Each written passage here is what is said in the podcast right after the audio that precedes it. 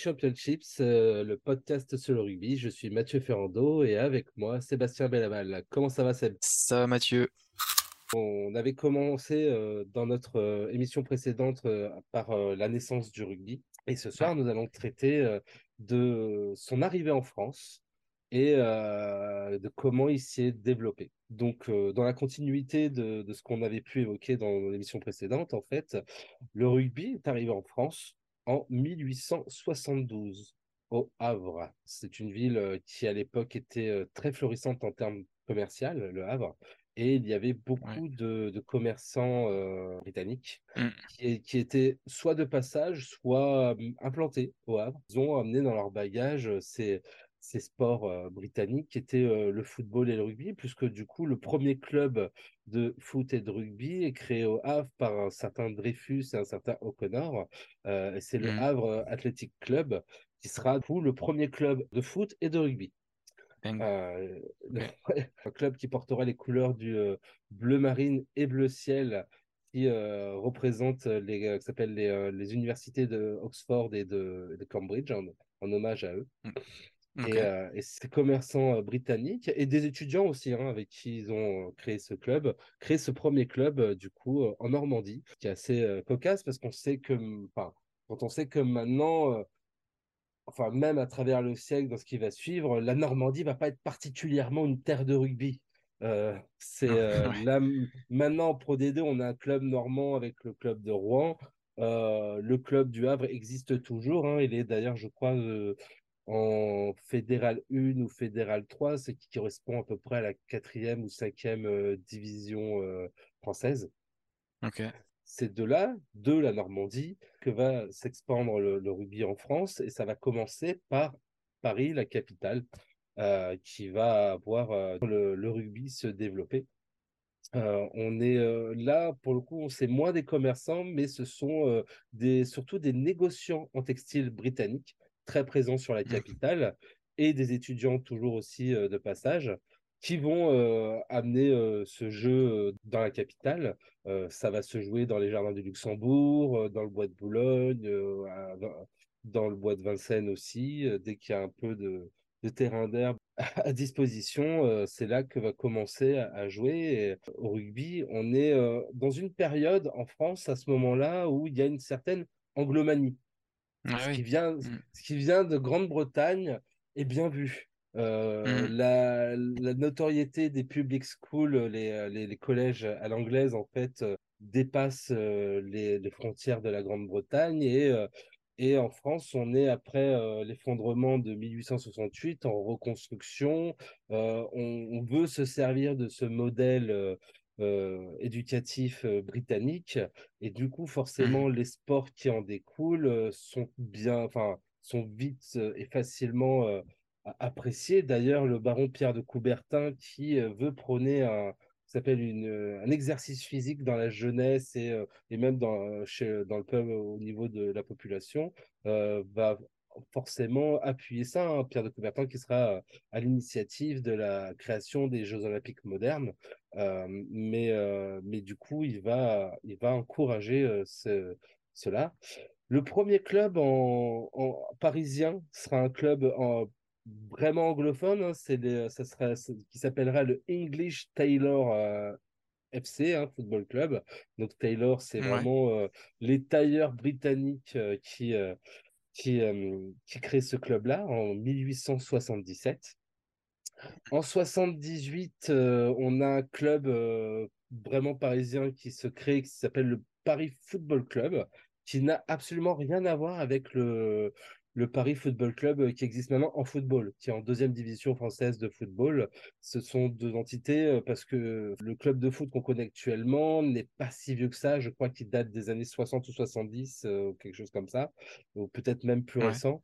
alors que le Paris Football Club dont je parle de 1878, c'est un club éphémère. Hein. Il va durer que un an ou deux, et ensuite Ensuite, on va avoir en 1882 des élèves de l'université de Condorcet qui vont créer le Racing Club de France et d'autres universitaires euh, l'année suivante vont créer le Stade français. Le Stade français. et en 1892, on a le premier championnat de France qui à cette époque-là, euh, le championnat de France, c'est un seul match en fait. C'est un match, le Racing contre le Stade français. Et donc le tout premier est remporté par le Racing. Et Mais non. euh, si, si.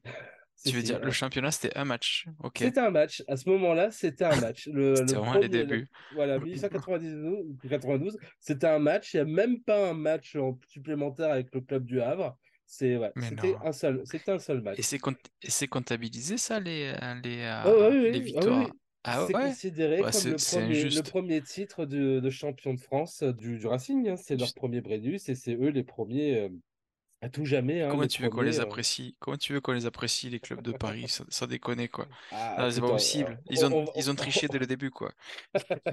Bah, ils ont triché. Le truc, c'est qu'à ce moment-là, c'était pas encore très développé ailleurs. hein. C'est qu'en 1889 qu'il va y avoir la création du Stade Bordelais. Donc voilà, ça, ça va être dans la, dans, dans, dans la manière dont ça va se développer en France.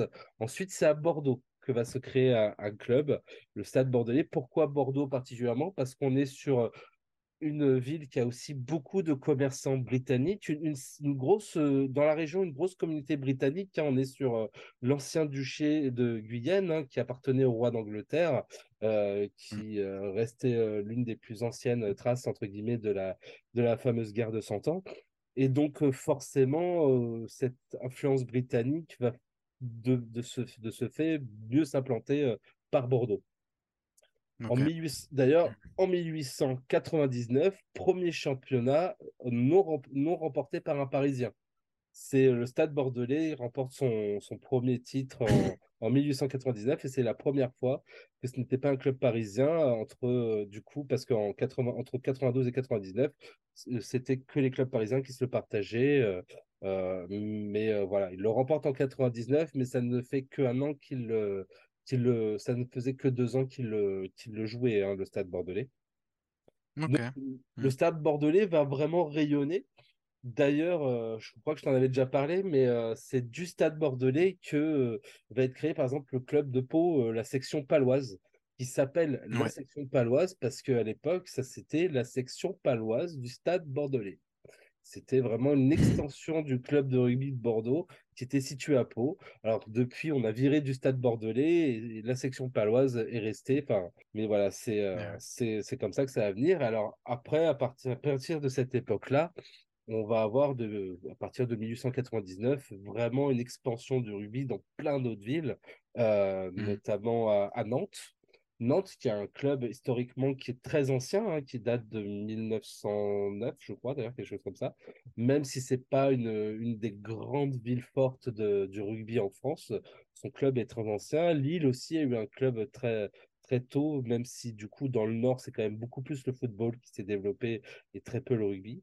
Dijon, Grenoble, Mm. Lyon, euh, même à Nancy et Toulouse, bien sûr, qui, euh, qui est devenue euh, la capitale du rugby euh, au travers le siècle, et on va y revenir un peu plus, un peu plus tard. D'ailleurs, de Toulouse, la création du club de Toulon est un, a été parrainée par le club de Toulouse. Et C'est, oui. euh, et c'est pour ça que du coup, les Toulonnais ont des couleurs rouges et noires comme le stade toulousain. Euh, Oui, tu m'avais raconté, la semaine dernière, tu racontais, euh, je me souviens plus de quoi tu parlais, et, euh, tu disais qu'il y avait une équipe qui avait filé des maillots à une autre. Euh, bah, c'est- c'est si ça, c'est plus ce ça. que tu. Alors, je, ouais, peut-être, mais il s'est passé la même chose avec Toulouse et Toulon, du coup. Toulouse et Toulon, ça s'est passé comme ça. Vraiment, euh, c'est le stade toulousain qui a parrainé euh, le- la création du club du RCT. Et euh, voilà, Mm. la Côte d'Azur, dans le sud-est, et on a Nice, où il y a eu toujours eu aussi un club à Nice, euh, même si euh, ça n'a pas eu le succès que, qu'il y a pu avoir à Toulon. Mais c'est vrai que la Côte Mm. d'Azur, qui avait été très prisée par les euh, premières formes de tourisme hein, mondial, hein, c'était les Britanniques qui allaient beaucoup en vacances sur la Côte d'Azur, hein, d'où la promenade des Anglais à Nice, d'ailleurs. Ah oui. c'est, vraiment, il y avait beaucoup d'hôtels britanniques. Et forcément, ça a aidé le développement du club de Toulon ou de Nice. Et, et ça a aidé à s'implanter là-bas. Après, concrètement, on peut regarder la, on peut essayer de se figurer une carte de France. Euh, à partir de là, des places fortes du rugby tricolore se sont euh, vraiment créées en France, euh, même mais de manière très inégale. C'est-à-dire que pendant, pendant plus d'un siècle, on a une grosse absence de rugby à, à, haut niveau et même en quantité dans, le, dans les régions nord de France, les régions est, enfin nord-est ou, ou, Normandie et Bretagne. le développement du rugby actuel fait que ça commence un peu à s'implanter. Hein. On a on a une équipe bretonne maintenant en Pro D2 et puis une en, nationale, la euh, troisième division française qui est aussi professionnelle maintenant, donc avec Vannes et Rennes. On a Rouen qui commence à, qui arrive à rester. Alors, ils performent pas autant qu'ils le voudraient, mais euh, ils arrivent à se maintenir en Pro D2. Mais globalement, sinon, euh, les places fortes, c'est Paris, le Sud-Ouest et puis un peu la Côte d'Azur. Et mmh. deux, trois. Euh, et puis il y a Clermont au milieu de tout ça, en Auvergne aussi, qui est une plateforme du rugby. Ou Grenoble en Isère, hein, euh, qui, euh, pareil, est aussi un club assez emblématique. Mais sinon, après, c'est si on tout est rassemblé beaucoup sur le sud-ouest avec des grandes des grandes places fortes comme peut être Bordeaux, Agen, Toulouse, le Pays Basque avec l'aviron bayonnais et, et, euh, et le Biarritz Olympique, la Catalogne avec Perpignan, euh, et puis aussi euh, l'Hérault hein, avec Béziers, et puis maintenant Montpellier. Donc mmh. voilà, on est très situé, on est très centralisé sur le sud-ouest, mais c'est vraiment par ce développement bordelais en fait qui fait que ça s'est beaucoup plus répandu dans le sud-ouest que, que dans le reste de la France. Je voudrais revenir maintenant sur un peu comment, enfin voilà, le, au fur et à mesure de plus d'un siècle de, de, championnat de France, euh, il y a effectivement des, des, grandes équipes, enfin, il y a des, grandes équipes qui ont, euh, qui ont eu leur période. Enfin, il y a eu des, des périodes vraiment de domination euh, au niveau championnat de France. Chose qu'on ne retrouve pas tellement dans le, dans le football, par exemple. Mais du coup, j'ai un peu disséqué par période. Et pour, pour reprendre un peu ça, je trouve ça assez intéressant de faire ça comme ça. Euh, par exemple, entre 1892 et 1903, on a une vraie domination parisienne pour les raisons que j'expliquais juste avant, hein, c'est-à-dire que ces clubs parisiens étaient les premiers, entre guillemets, à avoir créé un championnat, même si c'était que entre eux au, départ. Et donc, avec le, le, Racing Club de France, le Stade français, l'Olympique, Olympique, un club parisien qui a disparu, enfin, qui s'est fait absorber par le Racing ce qui est très mmh. surprenant, c'est qu'il a été absorbé par le Racing, mais l'Olympique a gagné un titre de champion de France. Et ça n'apparaît pas dans le. Bien qu'il était absorbé par le Racing, ça n'apparaît pas dans le palmarès du Racing. C'est. Euh, c'est surprenant. On va, je vais revenir après, mais, euh, mais du coup, entre 1892 et 1903, les clubs parisiens se sont euh, octroyés 11 titres de champion de France, donc grosse domination parisienne.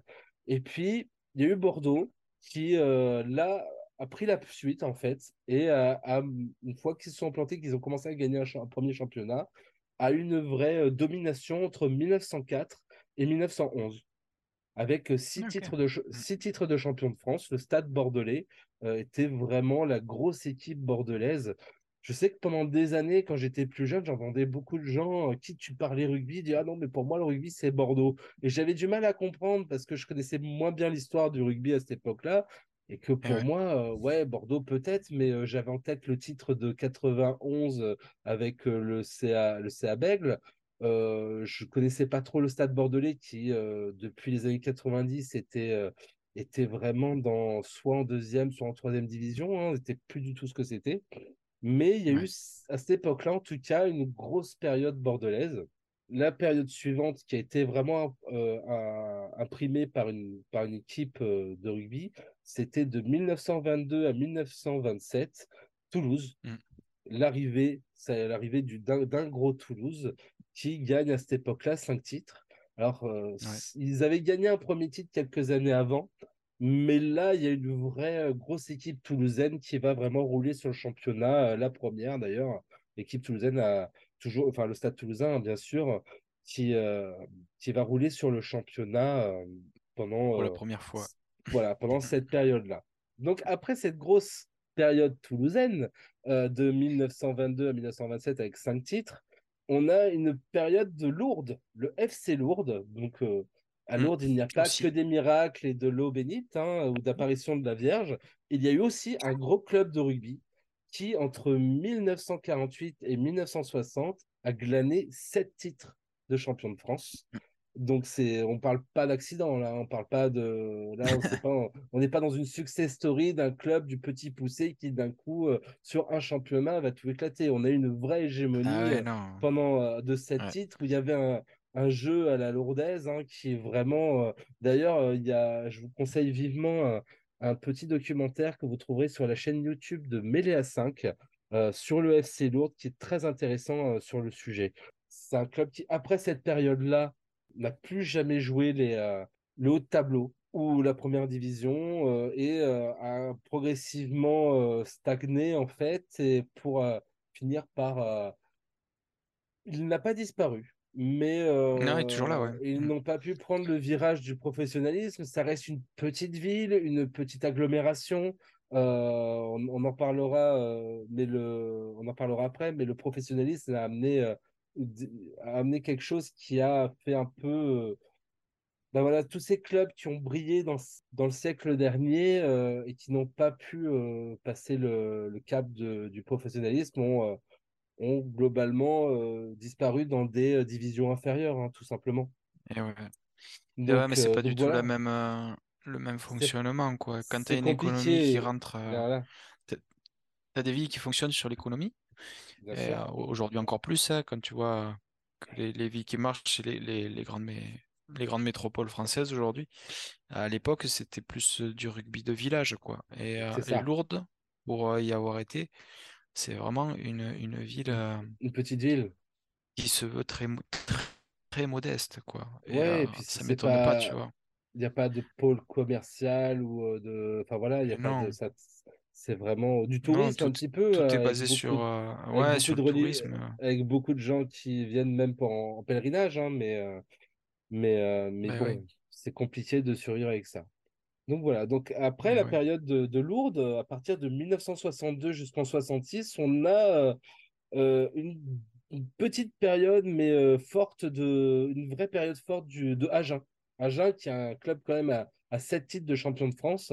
Mais sur cette Mm, période-là, vraiment, il y a une vraie domination entre 62 et 66, avec trois titres et plusieurs finales, euh, qui vraiment a amené un, un grand Agen. Euh, après Agen, à partir de 1971, le Grand Béziers. Le Grand Béziers de 1971 à 84, c'est 10 titres de champion de France, une Boum. coupe de, une, une coupe d'Europe, parce que Ah, av- av- avait été lancée à l'époque une première tentative de coupe d'Europe. Malheureusement, comme les Britanniques ne se sont pas euh, impliqués dans cette compétition, euh, elle a laissé peu de traces et elle n'a duré que trois ans ou quatre ans, peut-être, euh, mais pas beaucoup plus. Et la première édition, c'est Béziers qui la remporte. Donc, du coup, comme il n'y avait pas les clubs britanniques, c'est une Coupe d'Europe avec des clubs euh, euh, roumains, euh, italiens, espagnols, allemands, je crois. Enfin, voilà, c'est des. Avec des nations qui, à l'époque, quand c'était amateur, euh, avaient un peu plus de, de force que, que maintenant.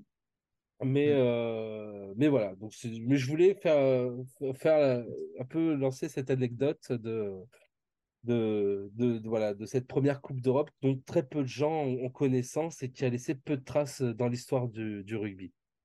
mm, En 1985, donc euh, à, juste vraiment à la jonction, et d'ailleurs on a un match clé hein, en, euh, en 85 où on a dans les, euh, je crois que c'était en quart ou en demi, en demi-finale, non c'est en quart de finale, un stade toulousain renaissant qui étrille le Grand Béziers, mais vraiment de manière assez impressionnante. Et on a une vraie passation de pouvoir parce qu'à partir de là, on rentre dans une grosse période toulousaine qui va durer de 1985 à à peu près 2002, ouais. euh, où Toulouse va glaner neuf titres de champion de France et deux Coupes d'Europe. Et là, on a la première vraie Coupe d'Europe et une deuxième dans la foulée. Euh, ensuite, ça va être un croisé vraiment entre cette grosse période toulousaine et un début de période euh, parisienne avec le Stade français Paris, qui a été euh, mm, re- pareil, qui, qui était bien descendu euh, bas en termes de division. Et euh, c'est Max Guazzini qui a repris le club, qui l'a remonté euh, jusqu'en mm, 98. Et en 98, d'ailleurs, le Stade français Paris élimine le Stade toulousain en demi-finale du championnat alors que Stade. Toulousain, le Stade Toulousain restait sur quatre championnats consécutifs. C'était euh, c'était quand est-ce qu'elle est tombée enfin le Stade Toulousain? Ça faisait quatre années consécutives que le, le, le, Stade Toulousain était champion de France. Et là, il y a Paris, le Stade français, qui est promu en plus. Hein. Cette année-là, ils sont promus. Et en Ah demi-finale, ouais. ils tapent le Stade Toulousain et ils sont champions avec un certain Bernard Laporte aux commandes de l'équipe à ce moment-là. depuis, depuis une haine est née. Ah, Un classico, euh, c'est créé, hein, le classico, la haine, Voilà, entre elle a parce duré, euh, que elle a duré Pa- euh, Parce que les années 10 ans, quoi. 2000, Cette, les, euh, voilà, les années 2000, ça va être une, une grosse. une- voilà, ça va être un rendez-vous très commun hein, parce qu'on a quelques titres, on a un ou deux titres du stade toulousain, mais on a cinq titres du stade français.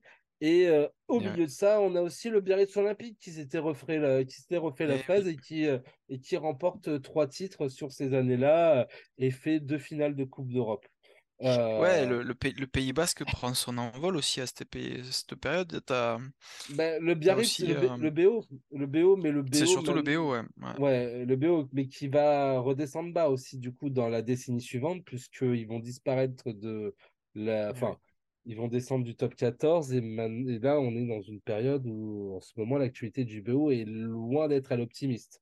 A c'est contrario de l'Aviron Bayonnais, qui, lui, euh, crée une structure euh, complète avec euh, un agrandissement du stade, un, un centre de formation et d'entraînement tout neuf, euh, une structuration euh, avec euh, des partenaires où il n'y a plus il y a pas un mécène en fait dont dépend le club, mais euh, un certain Mm, groupe de, de partenaires. On y reviendra un peu plus tard.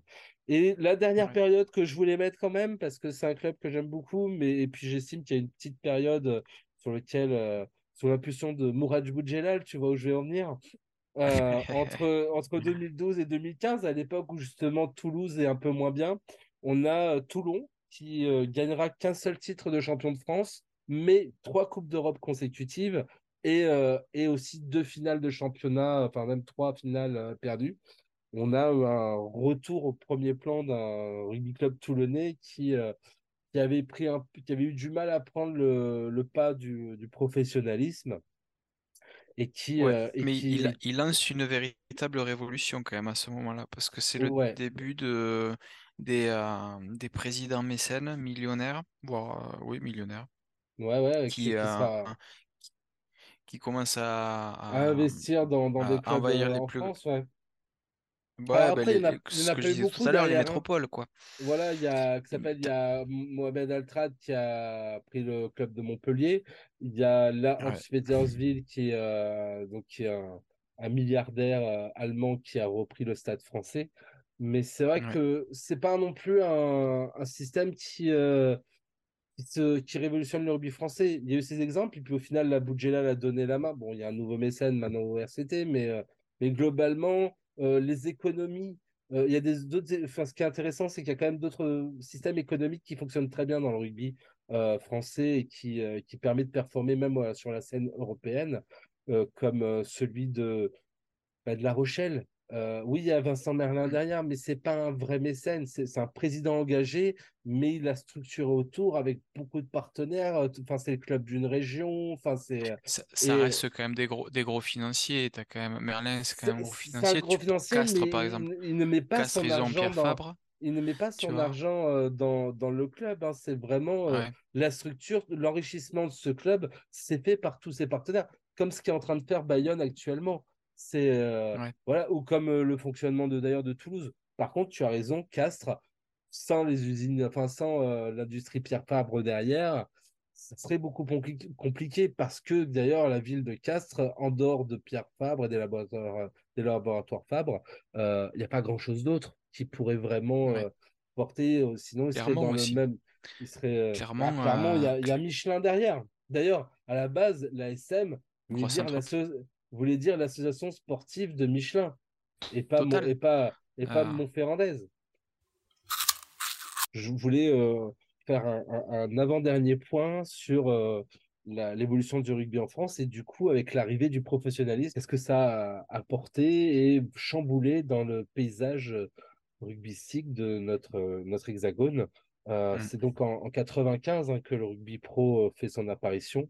On voit que les clubs comme Toulouse, hein, justement, qui étaient déjà très bien structurés, avaient déjà quand même pas mal de partenaires, ont bien pris le pas.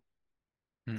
Il y a eu le retour de. Enfin, il y, en a, il y en a qui embrassaient ça, justement, comme Max Guazzini, qui était à la tête d'Énergie, hein, la chaîne radio à l'époque, qui, a, qui avait à cœur de relancer un club et euh, parisien, hein, puisque à ce moment-là, il n'y avait que le Racing, mais qui était euh, qui, qui, peinait à après un titre en 1990, en fait, peinait à, à, à persister au haut niveau et, et, euh, et, derrière ça, en plus, a eu du mal à prendre le, le pas sur le, sur le, sur le rugby professionnel. Et c'est bah, Mm. d'ailleurs, tu parlais de mécènes, on a oublié de citer Jackie Lorenzetti, qui, qui va justement euh, permettre au Racing de revenir au premier plan euh, en, en, reprenant ce club et en injectant effectivement beaucoup d'argent, mais aussi euh, un vrai savoir-faire parce que tout n'a pas été fait n'importe comment au Racing. et puis, À, à, peu près en même temps que le RCT d'ailleurs, je crois ouais, qu'ils oui, sont oui, ils reviennent à peu près à la même période, ouais, ils remontent ensemble ou, ou, ou, un, an, ou un an d'écart. Et, euh, Ouais. et, ça fera partie des, euh, des rivalités euh, qu'on va avoir euh, ouais. à partir des années ouais, 2010, à peu près, quelque chose comme ça, ou ouais, comme ça. ça. C'était un peu la guéguerre entre les deux, quoi. ben, c'est ça, c'est, c'est, ça a été une, une, rivalité. Alors après, c'est pas devenu un classico parce que Toulon a eu quand même plusieurs rivalités. Il y avait effectivement le Racing parce qu'ils se sont reconstruits à peu près à la même période avec Boudjelal à Toulon et Lorenzetti à, au Racing. Mais mm. euh, je sais que Boudjelal entretenait une certaine animosité avec le club de Clermont qui, euh, voilà, il y a une finale où euh, bah, la, le premier titre de Clermont, hein, qui était longtemps appelé le. C'est vrai qu'on n'a pas beaucoup parlé de Clermont, mais Clermont était J'y pensais à, justement. un, Ouais. peu un club à part. On pourrait faire aussi un, un épisode sur eux. Ça a été un, un club. Il n'a pas eu de domination sur une période parce qu'il n'y a pas eu de domination par un, un, certain nombre de titres, du fait que euh, on a, c'était quand au moment de leur premier titre en 2010, ils étaient à euh, alors j'ai plus le chiffre en tête, mais je crois à 10 finales du championnat perdu, à plus de 10 ouais. quoi. Je crois qu'ils étaient à 11. Ouais. Euh, c'était l'ogre du championnat pendant. Mais, mais c'est ça, c'était une pas, grosse ans, machine. Quoi. Et puis, et puis ouais. oh, ils, faisaient des, ils, avaient des bons résultats. À, à, côté de ça, ça reste le club euh, qui a le plus de titres en challenge européen. C'est-à-dire la deuxième Coupe d'Europe, le, le, le, la Coupe ça fera plaisir de... aux supporters. Voilà, ça fera plaisir aux supporters, mais c'est vrai que le grand public s'en fiche un peu. Yeah. Mais, euh, mais bon, ils ont au moins gagné ça. Et puis bon, depuis 2010, ils ont regagné un titre. C'était en, en 2017, je crois. Ouais. Euh, et c'est mérité parce que ce club qui a aussi fourni énormément d'internationaux, qui a formé beaucoup de grands joueurs, qui a, qui a beaucoup, souvent bien figuré. Et, enfin, ils sont pas arrivés oh, dix bah, fois, dix, de dix fois en finale avant de gagner un titre par ils hasard. Avaient... Ouais, non, mais ils avaient un jeu incroyable, ils dominaient tout ouais. le monde. C'était, euh, tout le monde avait... avait peur d'eux. Ils, ils, méritaient bien plus que juste deux finales gagnées. C'est, mais... c'est vraiment, c'est vraiment frustrant pour. Euh, ah oui, puis, pour ce club, un, et puis un public formidable, là, clairement. Euh, on appelle la, la Yellow Army. C'est ouais.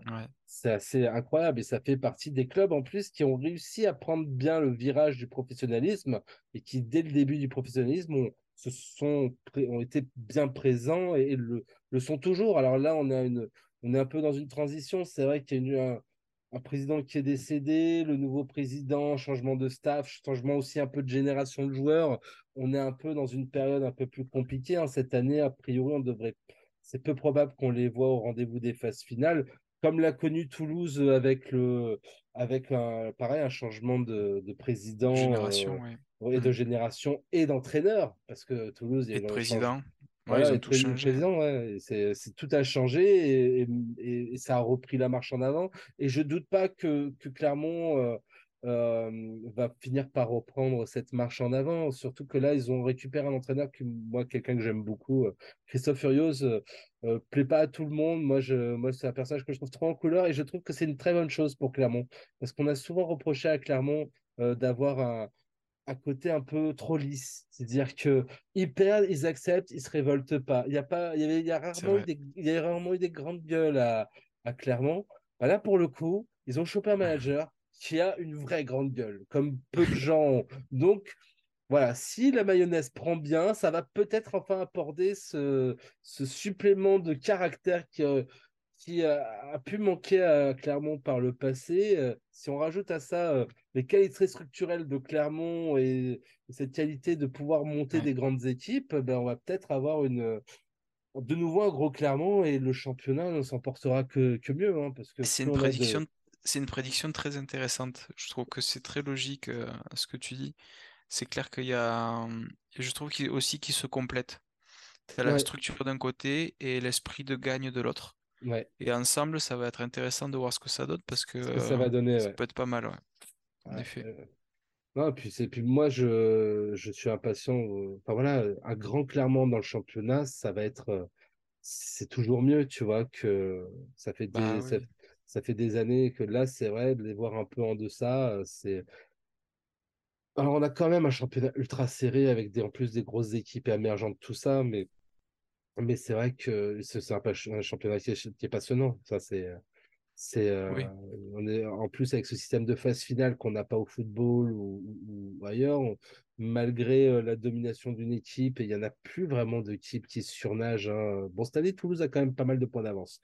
Mais, euh, mais voilà, tout le monde peut. De, de, les, six, les six qui vont en phase finale, enfin, en, en play-off, même le, sixième peut finir champion. Castres l'a déjà fait d'ailleurs. C'est c'est ça qui est très intéressant. Et, euh, et, donc, ouais, on a, avec l'arrivée du professionnalisme, on a ouais, plusieurs équipes. Alors, il y a, y a, Biarritz qui avait pris le bon, euh, le bon chemin et qui avait fait des super années 2000, comme je le disais tout à l'heure, avec trois titres de champion de France, plusieurs finales européennes. Mais derrière, de par ce côté, bah, ça reste une petite ville surtout touristique en fait et peu commercial parce que là finalement la grosse ville du Pays Basque ça reste Bayonne.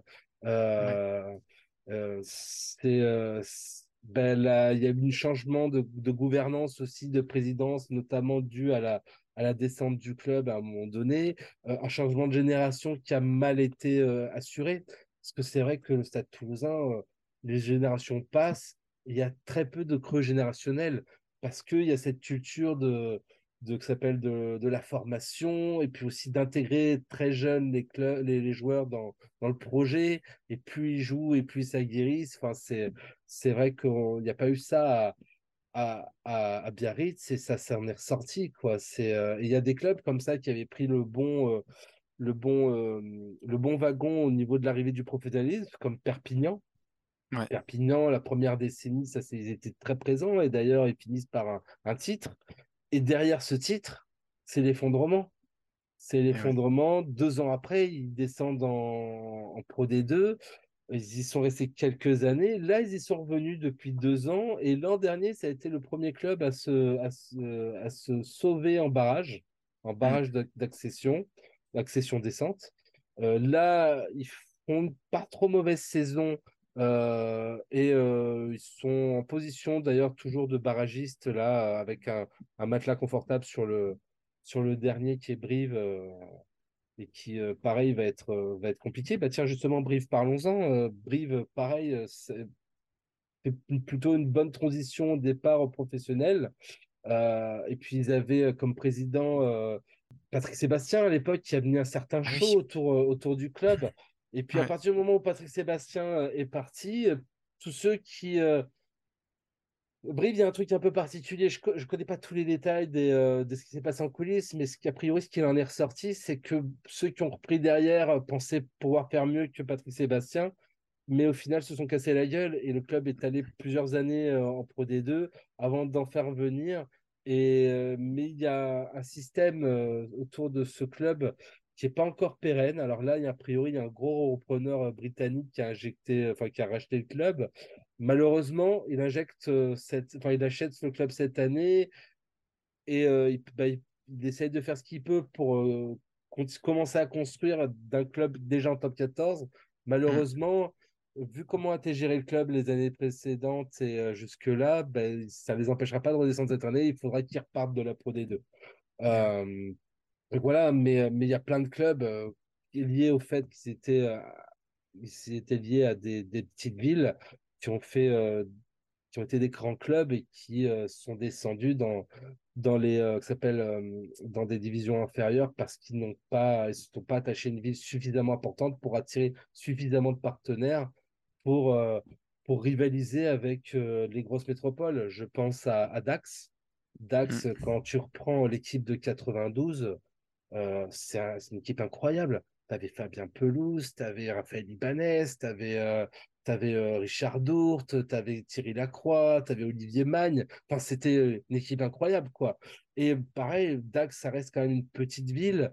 Alors, on a deux bastions hein, dans les Landes euh, françaises hein, qui sont Dax et Mont-de-Marsan.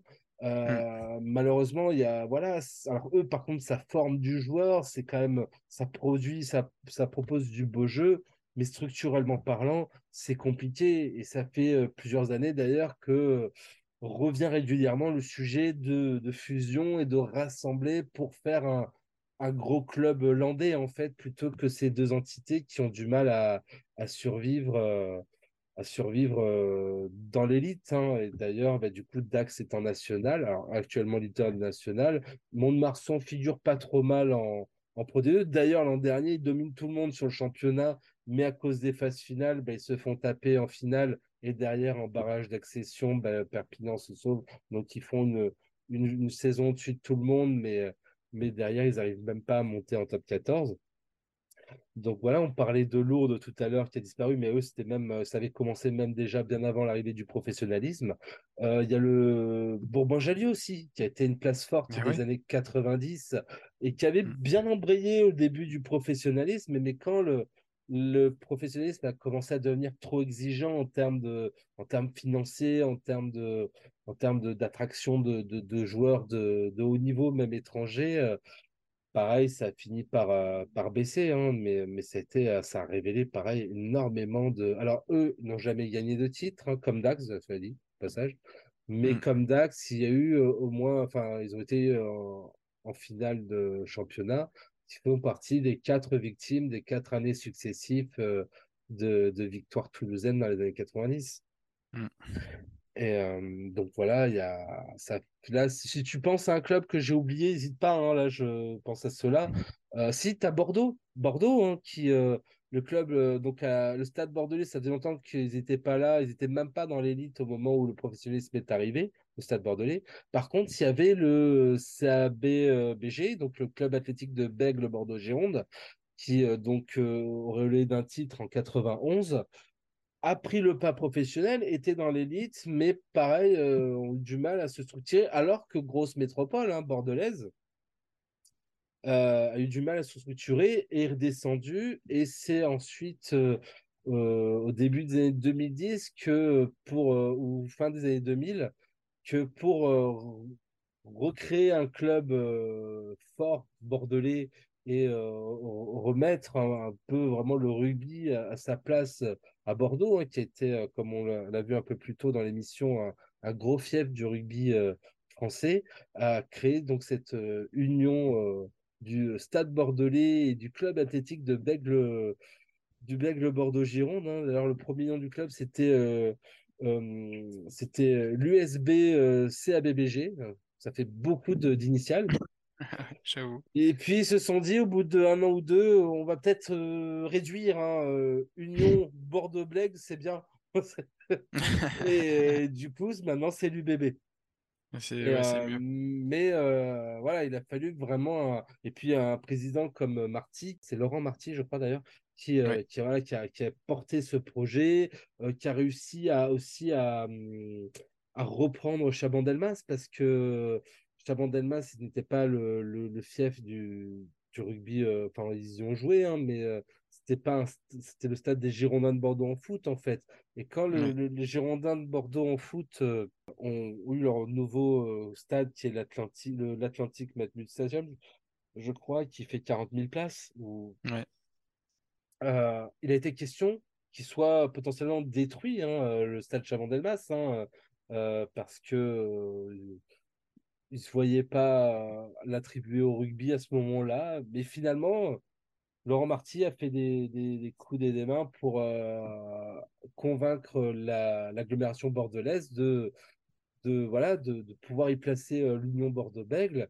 Et, euh, et puis, ils ont fini par accepter et ils ont bien fait parce que ben, ça fonctionne. C'est-à-dire que les gens, même dans des matchs moins attrayants du championnat, viennent au stade. Et, euh, et maintenant, Bordeaux, s'ils n'ont pas encore regagné de titre depuis leur retour au premier plan, peuvent au moins glaner euh, une chose, c'est que c'est le club qui a la plus grosse influ- d'in- euh, de supporters au monde, avec une moyenne de 25 000 spectateurs par match. Il n'y a personne qui, dans le rugby mondial, il n'y a aucun club ou province ou franchise qui fait mieux. Que Bordeaux? Sérieux? Ouais, ouais. Ah ouais, Ah ouais. c'est, la plus grosse affluence au monde. Euh, et, euh, et à côté de ça, euh, depuis, bah, entre-temps, je crois que le, le stade est devenu patrimoine historique. Donc, c'est une chose est sûre, c'est qu'il ne sera pas détruit, quoi qu'il arrive.